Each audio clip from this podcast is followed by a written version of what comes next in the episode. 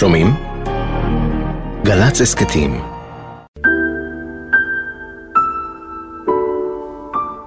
רב סרן דגן ורטמן מגולני נהרג מאש כוחותינו. זה קרה ביומו העשירי של מבצע עופרת יצוקה ברצועת עזה. טנק ישראלי ירה בטעות לעבר הבית שבו הסתתרו דגן וחבריו בשכונת סג'איה, והוא נהרג. ארבעה חודשים חלפו מאז שנפל, ובכל זאת, בבית משפחת ורטמן ביישוב מעלה מכמס, אין כעס כלפי הצבא או כלפי החיילים שירו בטעות, ולא תמצא תסכול או אצבעות מאשימות שמתעופפות באוויר, אלא בעיקר תחושת השלמה.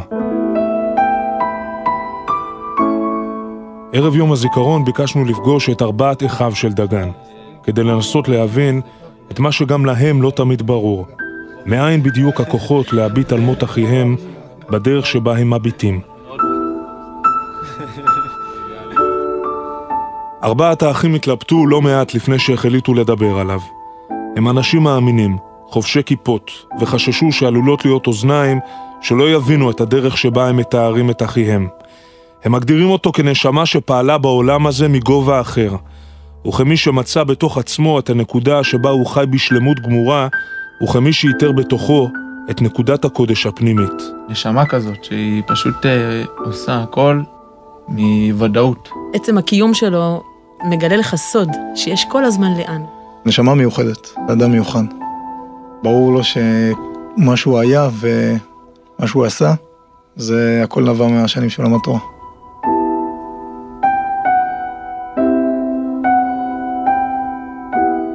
בשלב מסוים הם עוצרים את השיחה. חוששים שהתיאורים שלהם עלולים להישמע למי שמאזין מהצד כמו סינית. אז כדי להבין עד כמה הנפש שלו הייתה קשורה לעם ישראל, הם אומרים, אולי עדיף שתשמע סיפור. אחד סיפר לנו חייל שהיה עם אה, חייל עם דגן בפלוגת מסלול. כשהיה את הפיגוע בדולפינריום, נכנסתי לאוהל וכולי מקלל, ודגן התעורר, כאילו, שמע את הקללות שלי, שאלתי, מה קרה? אז אמרתי לו על הפיגוע בדולפינריום, אז ראיתי, דבר שאני לא אשכח כל החיים שלי, שדגן פשוט בוכה, בוכה בדמעות, הוא לא בכי על, ה...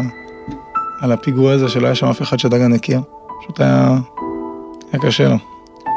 אני חושב גם מבטא את הנקודה הכללית הזאת של דגן, את השייכות הגדולה שלו לכל, לכל העם הזה.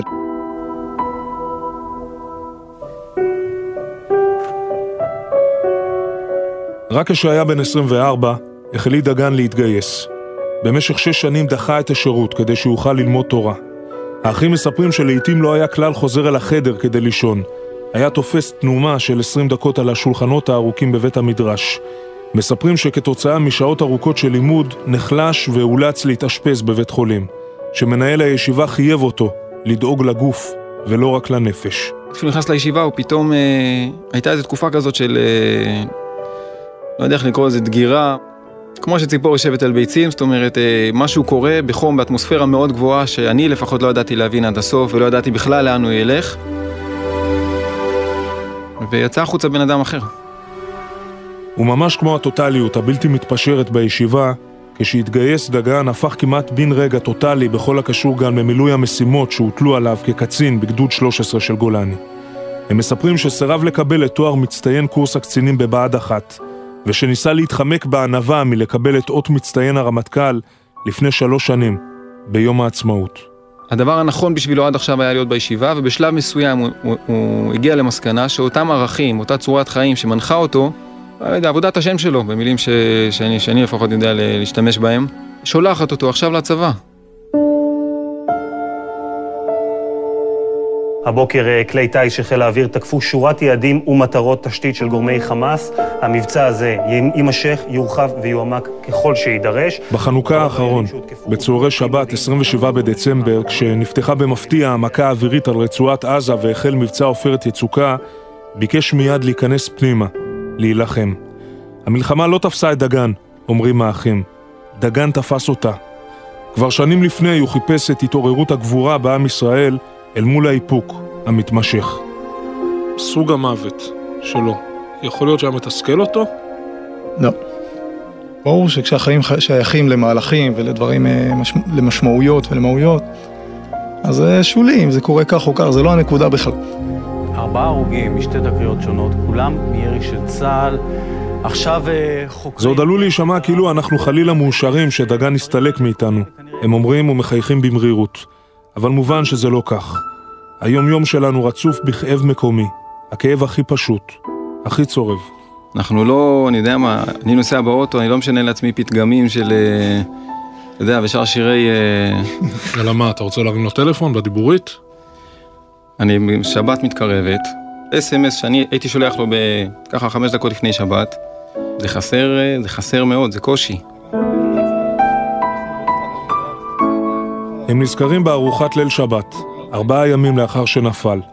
זוכרים כיצד המשפחה התכנסה בדממה סביב השולחן שחסר את הכיסא של דגן, וכיצד אבא דיבר על ייסורים של אהבה, על כך שלמרות הדין הגדול שהמשפחה כולה מתמודדת איתו, תוכו של הדין רצוף באהבה. של מי האהבה? אנחנו שואלים.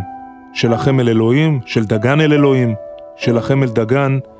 גם וגם וגם. הם עונים. ברור שהמגמה הכללית היא מגמה של גדילה ושל התחזקות ושכל מה שהוא הלך איתו עדיין פה ואנחנו לא חושבים שהייתה טעות בשום דבר ש... שהוא הלך איתו ושהוא הלך למענו לעזה ושפשוט לא הגיוני להיחלש אחרי הסתלקות של אדם כזה. אמש של ירי פגז טנק לעבר כוחותינו נהרג רב הסרן דגן ורטמן, בן 32, ממעלה מכמס.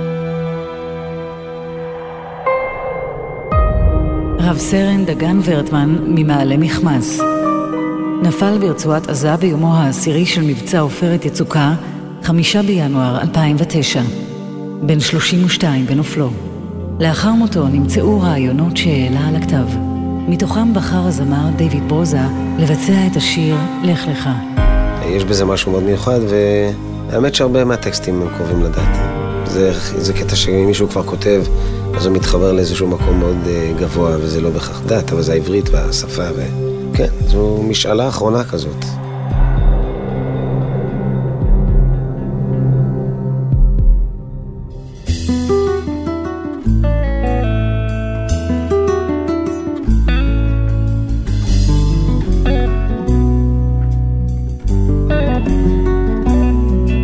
במקום בו החושך הופך לאור, הזקנה לחוכמה.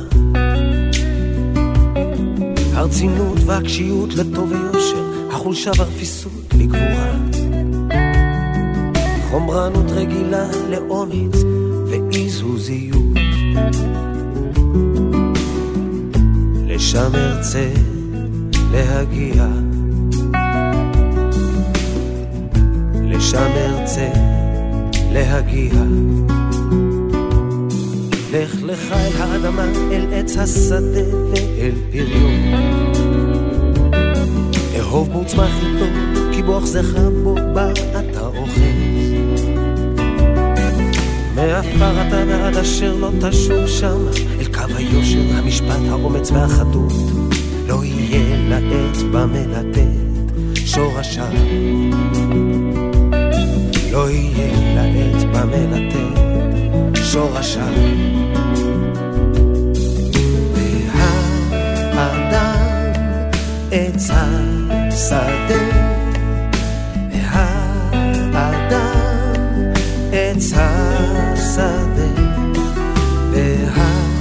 והאדם עץ השדה, והאדם עץ השדה.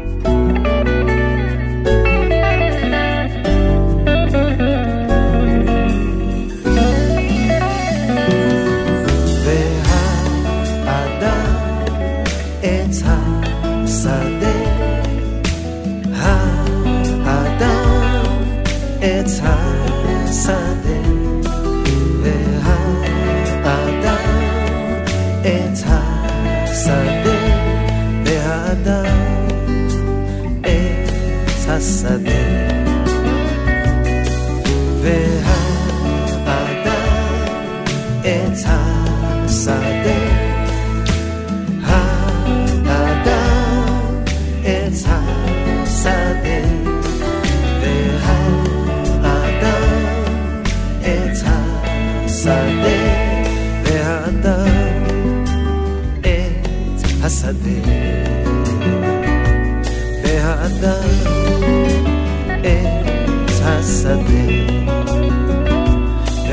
והאדם